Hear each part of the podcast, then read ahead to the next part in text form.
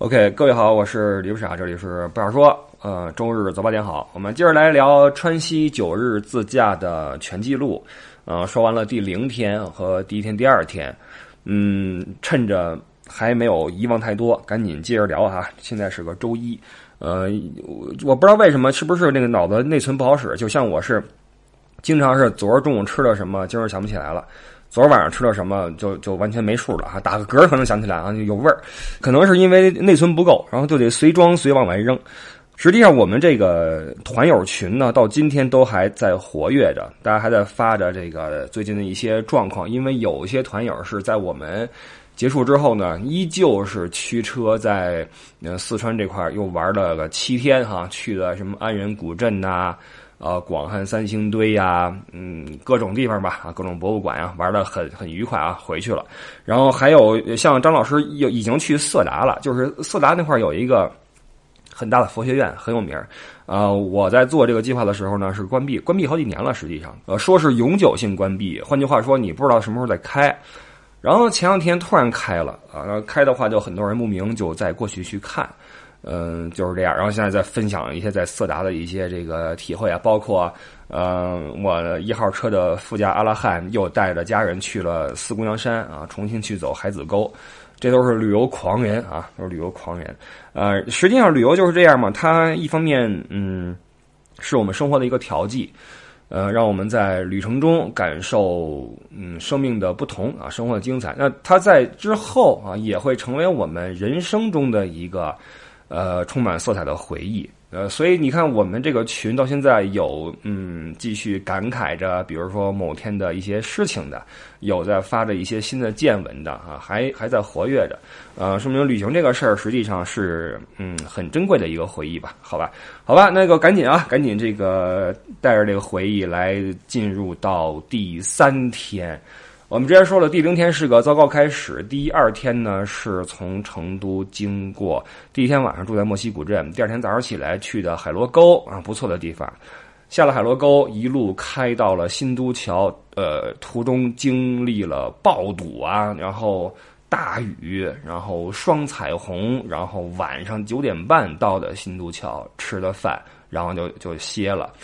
当时我跟2号车的主驾赵老师，我们两个一个屋，我们两个不约而同的出现了头疼，所以就吃了点止疼片就睡去啊。然后过一晚上之后觉得还不错哈，睡得还挺好，就起来，然后进入了第3天。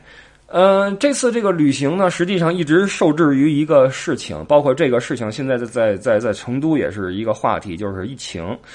比如说现在我家那个我们楼就被封了，我得亏我人出来了，我不在家。所以就还能够四处活动，但如果我一旦回去的话，那楼现在就已经给圈起来了哈，有密接还是怎么着吧，跟那儿反正每天在那儿捅。那么在旅程中也是如此，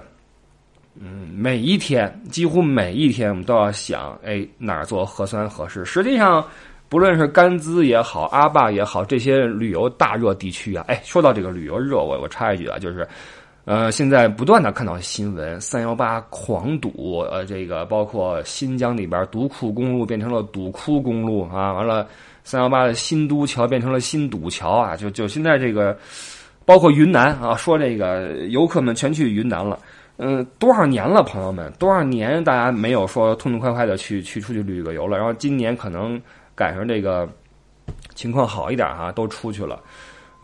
带着家人，暑期本来就是旺季嘛，然后现在就是一路暴堵，祖国的西部啊，西部西南部，因为风光比较的独特，然后有丰富的旅游资源，现在成为了很多人旅游的首选。但是呢，这个没有办法，巨堵无比。然后我们团友都在感慨说，我们出去的这个时间还是比较的幸运的，因为成都刚出疫情，我们就进入了甘孜州，就撤了。然后这样的话也没有太耽误大家从成都回自己的地方，因为你从甘孜州不从那阿坝州一出来，经过成都就飞了嘛，你就没有在成都城里面去停留嘛，这个事儿说得过去的，从理论上就说得过去，所以就还是比较的幸运的，而且我们也没有受困于这个哪儿突然新增什么，然后给圈在哪儿都没有。据说新疆那边是不是有这样的事发生了？我没有细看啊。这个事儿什么时候能全国统一一会儿呢？就是你看我们在甘孜州、阿坝州走的时候呢，他们会看我们来自什么地方嘛。那因为你的这个健康宝上面并不显示你来自哪个街道，就需要你自己报备。那时候成都不断的有散发，对吧？那么你比如说像我的小区里边的某一栋楼是有阳性的，那么在这个成都本地的这个疾控的页面上，这个小区的那个楼是高风险区，而我们其他楼是低风险区。所以我在四川的行动并没有什么影响，但我去了北京之后，北京会因为你来自成都的这个区，注意是那个行政区啊，就比如说你海淀区可能你东头出了一个，你作为一个西头区的人，你就不行了，你就要被居家，懂了吧？所以这事儿什么时候能够省跟省或者那什么地方之间能够那什么一下，说歪了啊，对不起。来吧，然后那为什么说到这块呢？因为在新都桥第三天一早上起来，这天的路程是很长的，我们要从新都桥经过礼堂，然后往南边去香格里拉镇。注意，这个香格里拉镇不是云南的香格里拉啊，这个是稻城亚丁景区下边的一个小镇，叫香格里拉镇。那么这一天，如果你按照礼堂为一个中间点的话，礼堂之前是197公里，之后是226公里。都很长，对吧？那理论上的行车时间都是前半段和后半段都是得有个4小时，也就是一天你什么都不干，你得开个7-8小时的车，差不多才能到。但是你想我们头一天到新都桥很晚了，吃完饭10点多了，那当然要多休息一会儿，于是第二天早上起来定的是9点钟出发，这个也比较的合适。但是起来之后说，我们先做个核酸吧。新都桥这边有那个人民医院，我们做核酸吧。于是所有人开着车去人民医院，路不远，那开个10分钟到了。但是那队伍巨长无比，队伍超长。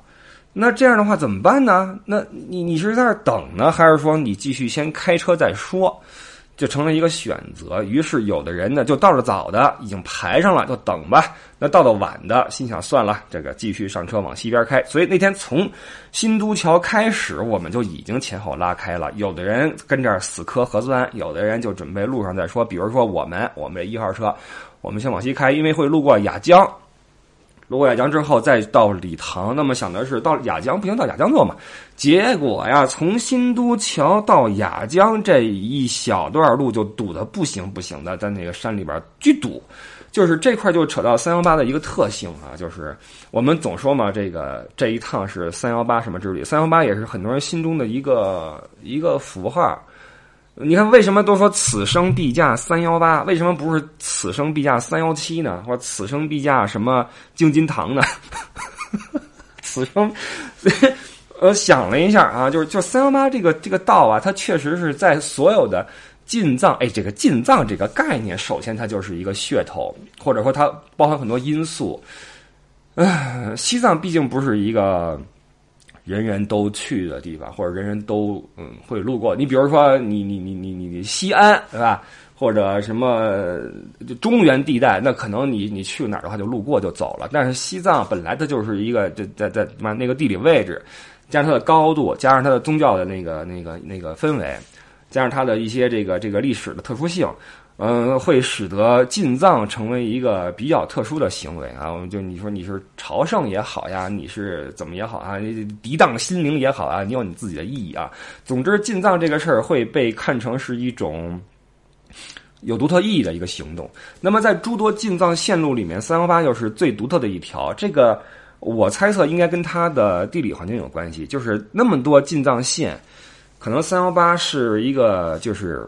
它既包括了路线的难度，又包括了海拔的高度，又包括了历史的一些故事，就比如说修路的时候哪块啊，这个曾经牺牲了多少人等等。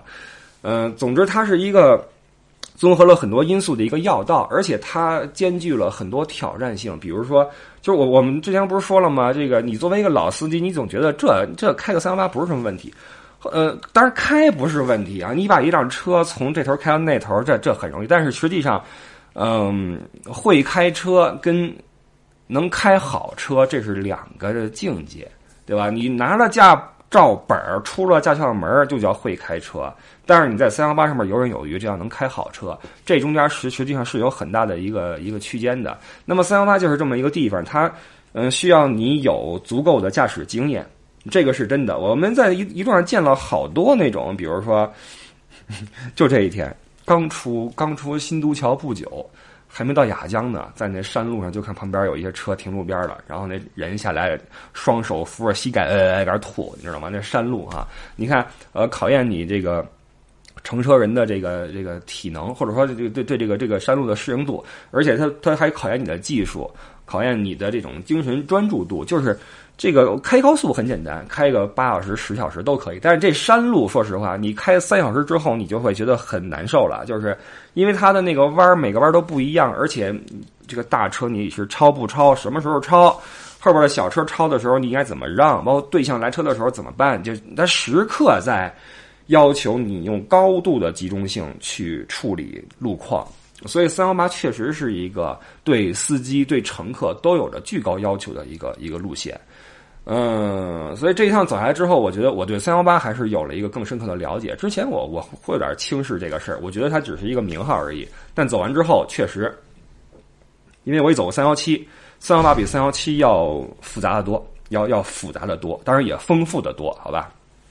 好吧，说回来，那么核酸这事儿先放一边，然后往西边开，就很堵，非常非常堵。这个318的一个特性是什么？就是它从由东往西的车是非常多的，因为都在进藏嘛。你看，我们从成都一出来，还没到那哪儿呢，还没进入甘孜州呢，那路边就那个车上，不对，这个前后左右就净是那个吉普车了。什么国产神车呀，那什么那各种的车型上都贴一318，然后包括各种车队哈，那个1234566号吧，什么某某自驾的联盟吧，啊，这全是这种，都是从成都出发往318走，但是回来的时候就不会有这么多车，为什么呢？因为你去的时候走318，那你不论是走小环线还是大环线，注意什么叫环线呀？环线是你转一圈回来，你不会再从这儿回来了。对吧？你不会说原路去原路回，所以都是318。那你从西往东开的话，就没有那么多车，这是318的一个特性。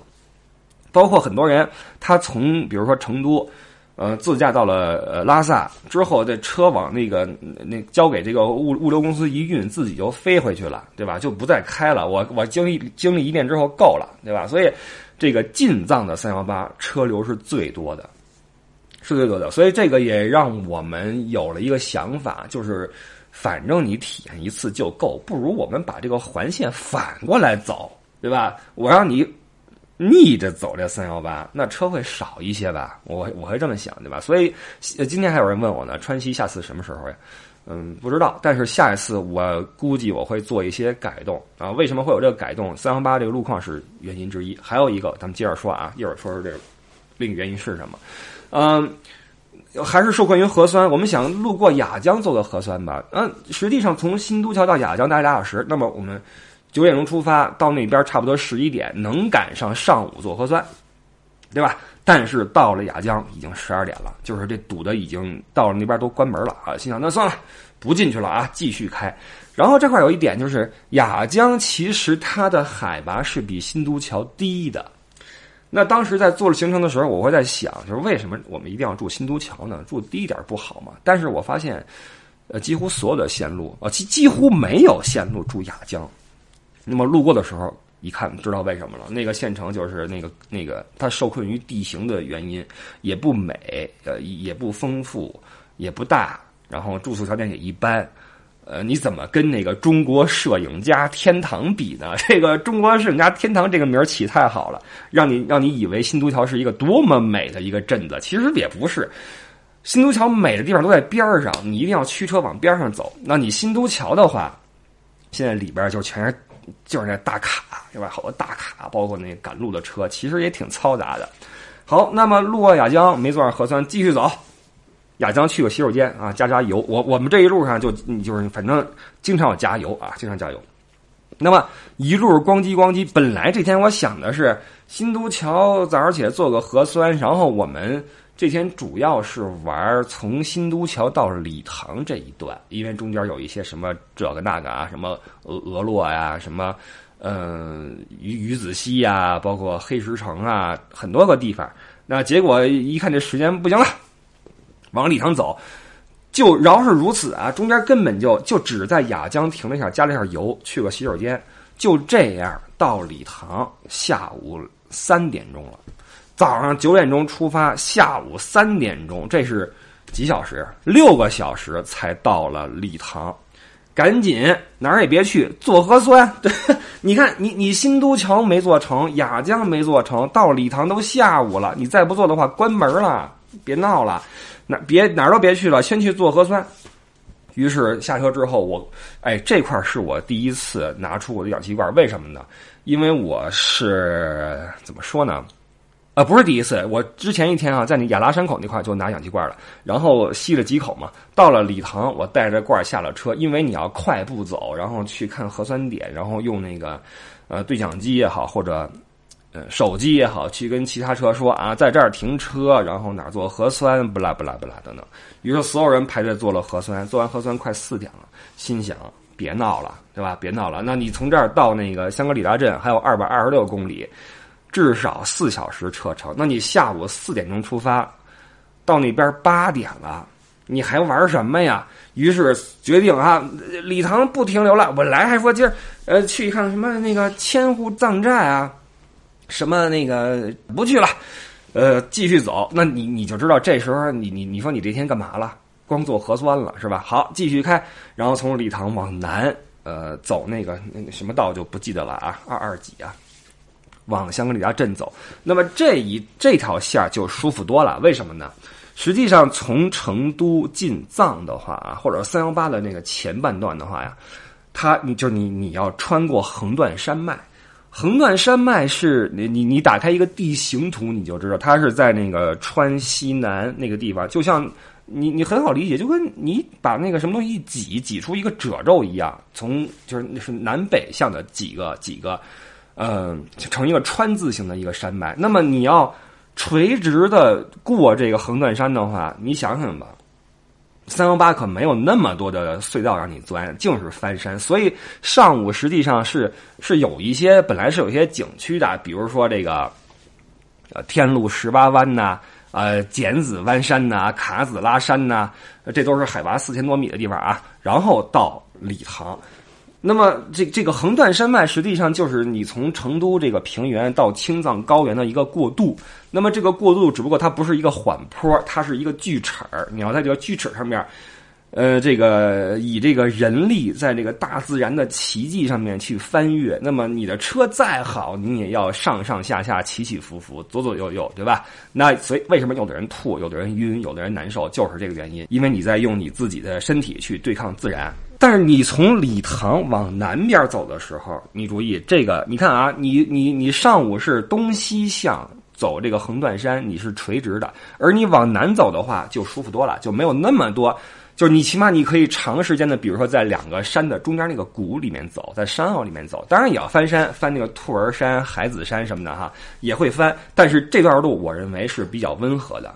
就这块你是可以，就是如果你自驾去的话，你老司机可以让位给这个另外一个副驾了。这块这条路是比较平坦，没什么太险的地方，然后也有一些美景。然后我们在这条路上呢，又经历了什么呢？就是一日四季啊，就是外边什么暖风和煦也有，然后夏日炎炎也有，然后突然这个冷风萧瑟也有，然后还赶上了大冰雹。哇塞，开着你就看远方这个一片黑云，然后这个黑云压境，然后这个过会儿之后，咵一下你这车就被那个冰雹所洗刷，这么着往前走，一日四季啊。只不过这天好像也看见彩虹了，只不过没有前天那么震撼。就是你看我们第二期就是 Day1 到 Day2 那一集，那个封面是我们团友拍的，那个从他的车上往右边看，他的车和彩虹同框的一个画面，特别的美，是不是跟宫崎骏画的一样，对吧？那么在第3天我们往南走的时候，也经历了一日四季，然后和彩虹。其实我们这一路按照阿拉汉的意思说，他经常骑车走318，骑摩托车，他说大雨常见，暴雨常见，但是双彩虹几乎没有见到过，所以我们是非常非常幸运的啊，这个也是人品爆棚。那么就这样一路到了香格里拉镇就很晚很晚了，又是晚上8点多快9点的样子了。然后你看我们第一天、第二天、第三天，其实第3天这天是最艰苦的一天。事后经过我们粗略估算，这天开车恨不得得有个11小时上下。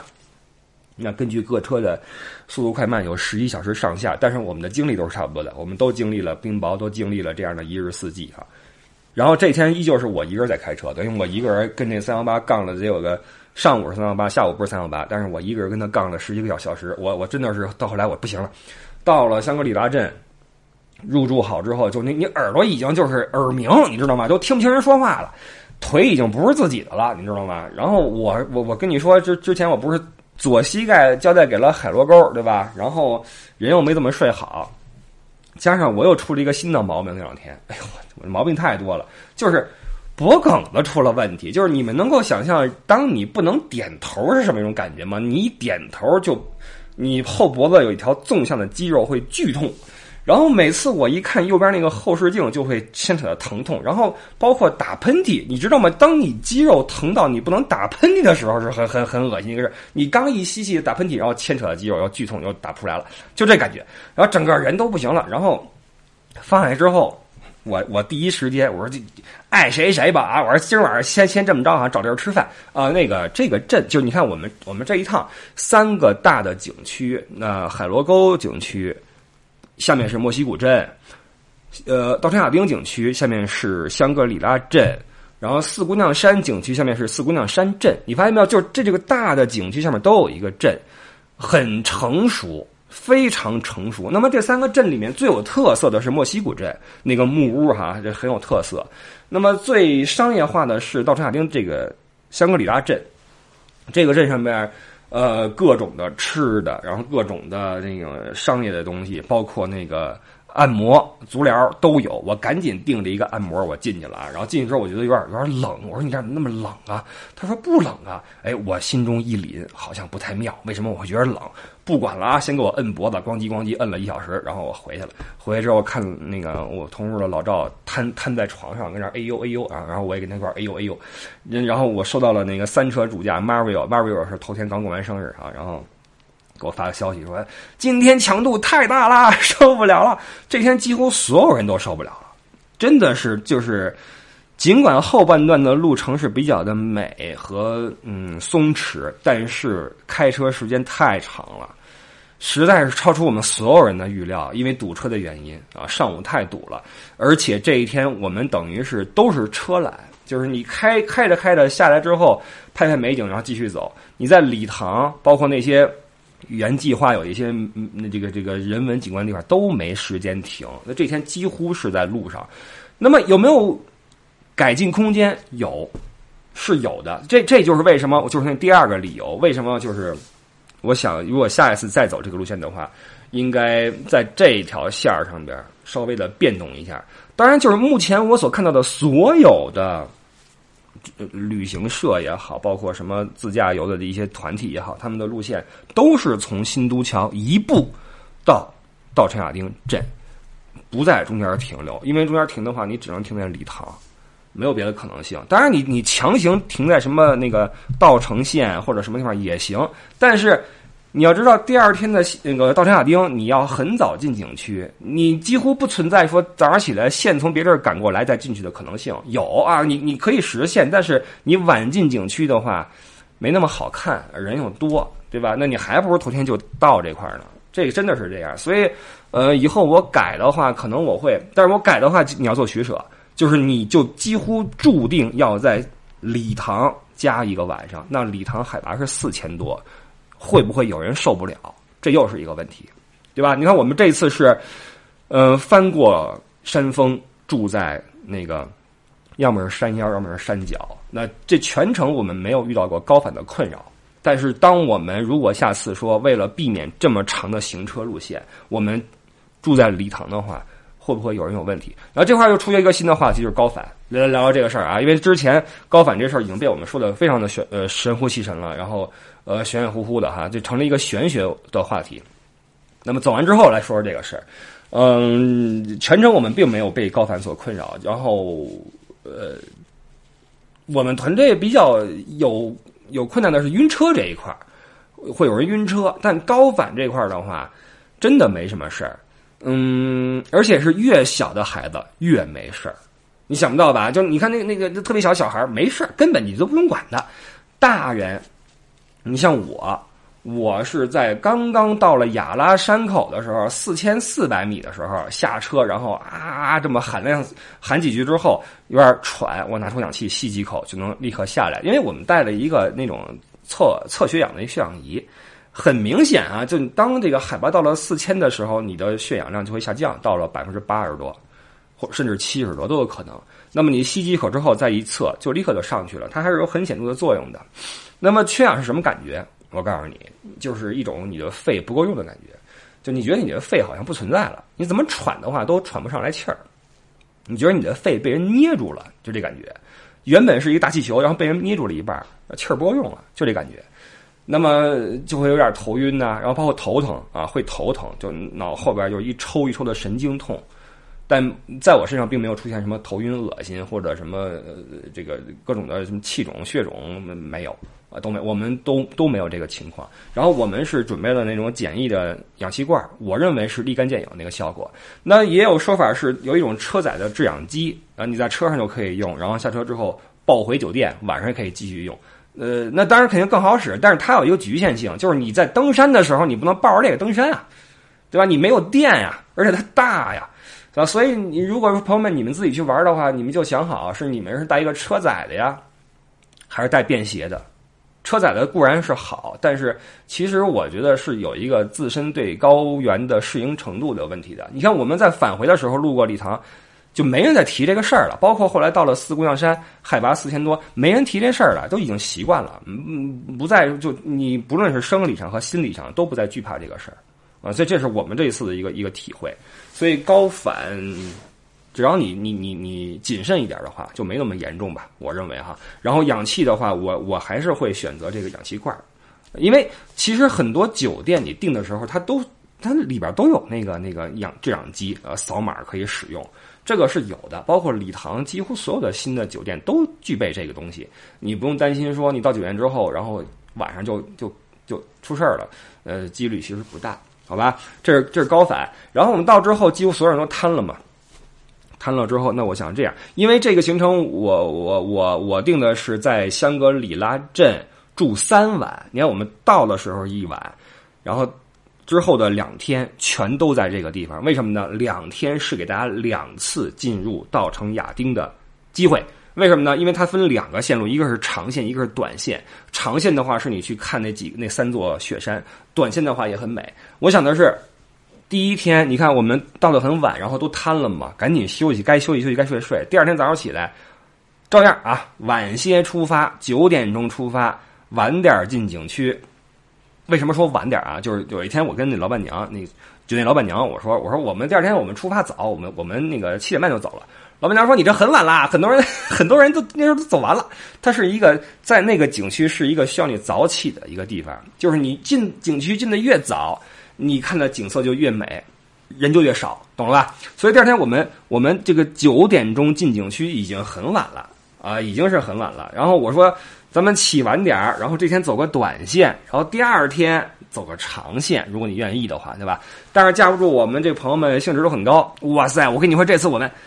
就是我们这个20多个人里边，有好多姐姐啊，就是年龄可能都是50加的姐姐。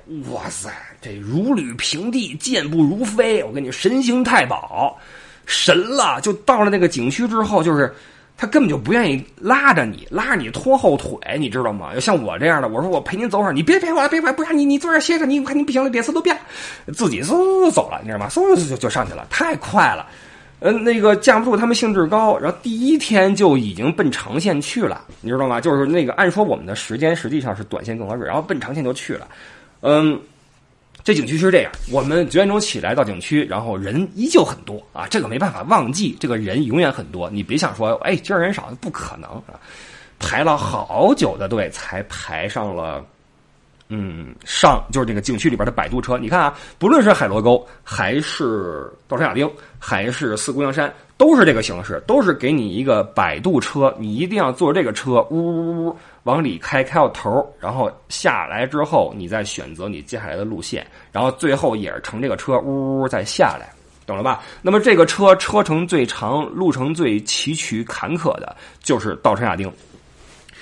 稻城亚丁这个4个字好像挺神圣的，是不是？朋友们来说说这个事儿啊，就是他好像你比起青城山，比起峨眉山，一说稻城亚丁啊，你说我去过稻城亚丁，那很多人说哇，你厉害，你厉害，我没去过。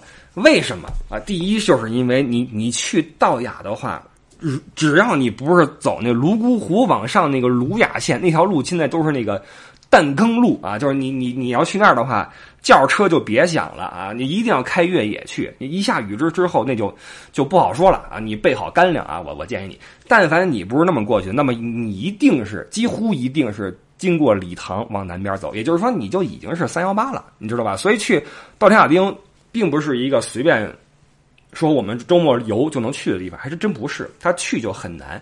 那么实际上就我们这一次的感受而言，我们在旅程的最后，在大家在聊体验的时候提到最多的，然后故事最好玩的，感受最有意思的，就是在稻城亚丁景区里边的事儿，因为它高，它远，它美，懂我意思吗？当这几个要素综合在一起的时候，在这个地方的经历就成了你的一个有价值的，相对更有价值，更值得回味的一个经历。这就是这个景区的一个魅力。而且它其实就是你去的话，你就会发现大家都在提这个那个，对不起啊，这块我要看一下，我老忘那个名字。仙乃日、央迈勇和夏诺多吉啊，三座这个雪山，这个地方它最高的海拔是4700，而且你是要用自己的脚力走过去的。大巴车是开到了4000米上下那个位置吧，然后他给你个电瓶车，你可以坐那个车继续往里走，然后你就只能靠腿了。就是到电瓶车下车那个位置应该是4000多吧，具体多少我忘了啊，4124、4123我忘了，我反正是到了那个位置，因为你怎么着你也得陪人过去嘛，对吧？不过以后我打算不陪了啊，以后咱们再走318，我绝对不进景区了，我已经许下了，很多人在这个景区啊，这个许下宏愿啊，这个我比如说我希望我孩子高考成功啊，我希望我这辈子如何如何，或者我希望我再来一次景区，我的宏愿是我下次再组的话，我一定不进景区，这是我的宏愿，因为我觉得太累了，就是。好，说回来啊，就是我不是腿被干废了吗？实际上我这么说吧，我之前在理塘，对吧，招呼做核酸的时候，包括在雅拉山口我去照相的时候，我都吸氧，但在稻城亚丁，我在那么高的地方，那全天我没有吸一口氧气，因为我觉得身体已经适应了，而且我没有往里走很深，因为我膝盖不行的话，我就没法上台阶儿，就平路走是 OK， 但是上台阶儿的话特别特别疼啊，真的是很疼，所以。到了那个地方，我说大家这个就靠你们了啊！这个我们就此别过啊，就此别过。他们就背着包就消失在了人海中啊！那几位姐姐们就嗖就没了。然后老赵跟我走了一会儿之后，看我实在坚持不住了，然后其实我也就是懒，他就自己上去了，我就跟那儿坐了几小时之后呢，就先下去了。就坐电瓶车下去，然后坐车下去。那么这天本来应该是去短线更合适，但多数人还是走了长线啊。但是那天天气不太好。实际上稻城亚丁这个地方有一个特点，就是你去了之后，你会发现你跟这个雪山的距离是如此之近。你在海螺沟，你看那个贡嘎山，尽管很高很高，但是它离你很远呀，那7000多米的高峰，你怎么可能在它面前呢？但是在海螺沟的话，你自己本身你在4000多米的地方，然后这个雪山你觉得近在咫尺，特别特别近。然后那个山间有一些海子，就是那湖了，那个是很漂亮的，有阳光射上去的时候是非常非常漂亮的。所以这天去了长线的人都，虽然说天气没有那么好，但是还是被这个景色所折服啊，很美。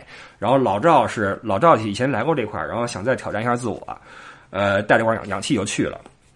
说最后差点融化在蓝天里，这个已经不行了。他说最后有一段那个台阶特别陡，那时候已经是4600、4700了，就最后那几步了。然后他说不上去不合适，上的话哇塞。就跟我那感觉似的，肺都没了，掏出那罐子，哭哧，猛往嘴里边摁，然后到了上面之后，再下来啊！那天那个老赵是雇佣者，然后我是提前下去的，然后我在下去的路上，我了个天，就感受到了晕车的痛苦，就是。其实你看我这个职业，我是要常年在大巴车的副驾，一边聊天一边走山路，但欧洲的山路没那么猛，说实话。到了稻城亚丁，上山还好，就是晕车的朋友们，你们一定有相同的感受。晕车他最怕什么？怕的是一停一起，一停一起，对吧？就是一踩刹车再一加油，一踩刹车，这最难受。那么下山的路上，这是一个频繁发生的一个过程，对吧？那在下山的路上我就晕车了。当然我还好，我没吐，我边上有一大姐就不行了，一直攥一个塑料袋啊，一直攥着塑料袋，就那个哇，就很痛苦啊，到最后了，没坚持住啊，哇啦，就吐了。然后到了那个下车点之后呢，哇塞，就是大家下车几乎都是摇摇晃晃下去的，不夸张啊，摇摇晃晃。然后我下去之后，我手里边还攥了个那个越南那边买的那个薄荷那玩意儿啊，吸了半天。那个其情景不能多描述，多描述的话，你以为我在从事什么违法犯罪活动？攥着那个玩意儿，贪婪的往里边再吸。然后我说歇会儿吧，在那个下车点啊，我说再也走不动了。当然那块海拔已经下去了。然后我就看这一辆一辆车往下拉人。这个每一辆车一开门都会涌出几位弯着腰的，然后那个那块那下山真的有点痛苦。所以这一天呢，就是我们尽管是晚进的景区，然后有点下雨，但是大家兴致依旧很高，在里边转了一天，然后陆续的到了景区门口，然后我们安排车回去了。然后你看我们第二天还有一天，当天晚上老赵就跟我说哎不傻，得亏你这儿放了2天，因为我很少看到有那个团这么安排，都是到那儿之后第二天一天要咣叽就走了，那可真累死了，不敢想象。如果是这么安排的话，不敢想象。我跟老赵就跟那儿床上躺着说，还好明天还一天能跟镇上休息会儿。那么第二天，这个对这个大山有着这种某种这个不可名状的迷恋的，像什么阿拉汉呐、什么我们这些姐姐们就又一次进入了景区啊。你二次进景区的话，票价会有巨大的折扣啊，这也是一个优惠。他们起巨早，6点多钟就走了，然后进山。这一天他们开心了，因为进去的早之后，身边没人，然后天气也好，有太阳，景色就更加的漂亮，他们就觉得不虚此行。在到山亚丁这2天不虚此行。那我呢，我就没有再进去。我带着一些不想再进景区的人在边上转了转，有一个叫贡嘎寺的地方，过去转了一圈。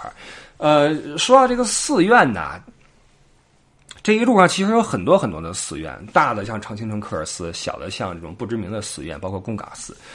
实际上它都牵扯到一个藏传佛教的问题。实际上出于对这个宗教的一个陌生以及不熟悉，其实到了这些寺院之后，我是有点拘谨的，我不知道有什么样的准则需要我去恪守，你知道吧？但是目前为止，我发现好像除了进门脱鞋和一定要顺时针去转之外，其他都还好。那你这里边不要照相是就是这个是很正常的嘛，不要照相，然后不要喧哗，对吧？体现出你的一个尊重。然后里边就有很多这个喇嘛就在里面去念经啊，去做一些活动啊等等的啊，你就远观就好了。然后这个贡嘎寺，因为它不是一个很有名的地方，我们也只是。因为第二天我们不进山了嘛，我们找地儿去转一转，于是就过去了。很小，然后我们去比较早，我去的时候还没有游客，然后后来游客多了一些，有些我们自己人来了。所谓的多，也就是可能人数到了20个人，然后门口那个一位先生一看这个人多了，抄起一个牌子往那门口一放啊，因什么疫情期间什么啊，就是暂停游览，就不让进了啊。我们等于是就转一圈出来之后，然后再又开回去，在香格里拉镇就我主要是休整。然后晚上因为那有一个演出叫亚丁密码，你知道这个很多地方都有这样演出了，比如说就印象西湖啊，又见平遥啊，九寨千古情啊。那我一看，就是我个人是比较喜欢到一个地方之后去通过这个演出的形式，用一个比较舒适的方式去看看能不能从这儿得到一些本地的旅行的一些体验啊，包括不知道的信息啊，我体验一下这种风土啊，我觉得这是挺好玩的方式。我是比较喜欢四处去打卡这种演出的这么一个人。然后我就喊了一嗓子，说群里面谁想去啊？我说我会去，然后我要能搞着票，谁想去？然后结果几乎所有人都去了，除了那位那个没有感情的爬山机器阿拉汉啊，还在山上，没有去之外，其他人都去了。然后去之后，这块我会花几分钟来说说这个密码这个事儿，养定密码这个事儿啊。这个我，哎呀，怎么说呢？这个它是去年刚刚弄好的一个演出，从2021年6月份开始首演的，到今年才1年的时间。那从它的表现形式，包括舞台的这个，声光电来说，我觉得其实是花费了不少钱，因为它在这个布景上，包括对这它那个裸眼 3D 什么的用特别好。但是如果你问我好看不好看，包括推荐不推荐你去看的话，我只能这么回答你啊，就是如果你是带的是一个比如说学生团队啊，比如说高中生、小学生。或者你带孩子去的话，那这个其实还是可以看的。但凡你是一个想从这个演出里边看一些当地的人文特色，或者稻城亚丁的一些这个，比如说3个雪山的一些故事的话，那你可千万要考虑一下。就是这个事儿它的标准不同。就是如果你作为一个带孩子去的一个娱乐的话，那么你看一个，它更像一个探险故事，你知道吧？搞得有点那个，就是那个口味非常的年轻化，特别适合孩子们去看，就是有点像那种一个探险剧或者一个给孩子表演的一个舞台剧那个感觉。你演员演的是很卖力的，然后那个裸眼 3D 效果是非常非常好的，我至今对其中的很多景象记忆犹新，我觉得它那个效果是真的不错。然后歌舞的编排也很好，但是它不符合很多人的期待，你懂我意思吗？就是你看，你从右键平遥这块，包括什么印象什么的，你能看到一些你对这个景区的一种向往，你对本地的一些故事的一种探索。但是这个亚丁密码，它跟这3座雪山没有关系。它是一个寻宝的故事，这个故事我不夸张的说，它可以完全无缝对接的放到任何时间和地点的一个其他地方的一个，比如说针对孩子们的一个剧场里面去表演，都毫无违和感。换句话说，它和这个景区没什么关系。所以这个就会让你，当你对它有期待的时候，你就容易当头一棒，你知道。但是从另一角度来说，他做的又挺花心思的，所以这就很尴尬了，你知道吗？很尴尬。所以以后的话，我觉得带孩子去可以去体验。所以我也挺好奇，这个当时做这个节目的时候怎么选择了这个方向呢？你们为什么不多从那种人文上面去搞一搞呢？其实这个演出里面有一段是几乎所有人都很喜欢，就是反映的是一个藏族的2个人的一个婚礼。有一个沉浸式的体验，给观众扔一些喜糖什么的，然后唱一些藏族的歌舞，这个所有人都很喜欢。但除此之外，剩下都是那个枪枪炮炮，你知道吗？嘟嘟嘟嘟嘟嘟嘟，然后那个追逐啊、飙车呀，效果是真好。但是我为什么要来这个地方？我翻山越岭、不远万里的来到了这么一个圣地，我怀着心中对3座雪山的这种崇高的敬仰来看一个剧，你跟我跟这儿嘟嘟嘟嘟嘟嘟，这你怎么想的呢？我就有点好奇，你知道吗？我是真的好奇，好吧。所以第二天呢，就是很多人二进雪山，然后体验更加的好啊，因为去的早。然后有些人在跟我去贡嘎寺走了走就 OK， 然后回到镇上面之后，下午睡个下午觉，然后吃点当地的一些什么藏式的一些什么牦牛肉啊，或者什么菌锅啊，那块卖那个松茸吧，挺便宜的哈，当地人摘出来的那种，或者你吃些快餐。总之那个镇子是非常非常商业化，非常的成型了，好吧，全是游客，就是这么个情况。那么这个就是在香格里拉镇住的3个晚上，好吧，就说到这块吧，这个时间也到了。实际上我们在离开香格里拉镇的那一天呢，就等于是走的是第3天的反方向。第3天我们是从新都桥路过了雅江，经过理塘，然后往南到了香格里拉镇，一路上几乎没有游览。那么我们再返回，这是第3、4、5。第6天的时候，就是从香格里拉镇经过理塘回到新都桥，因为有来时的那种体验。我不瞒你说啊，在第5天的晚上，我做了一晚上梦，我梦见那个第2天我回新东桥的路上，在山上面不停的在那个攀山，都做出病来了，你知道吗？几乎没睡，那晚上我几乎没怎么睡，可能也是因为下午补了会儿觉。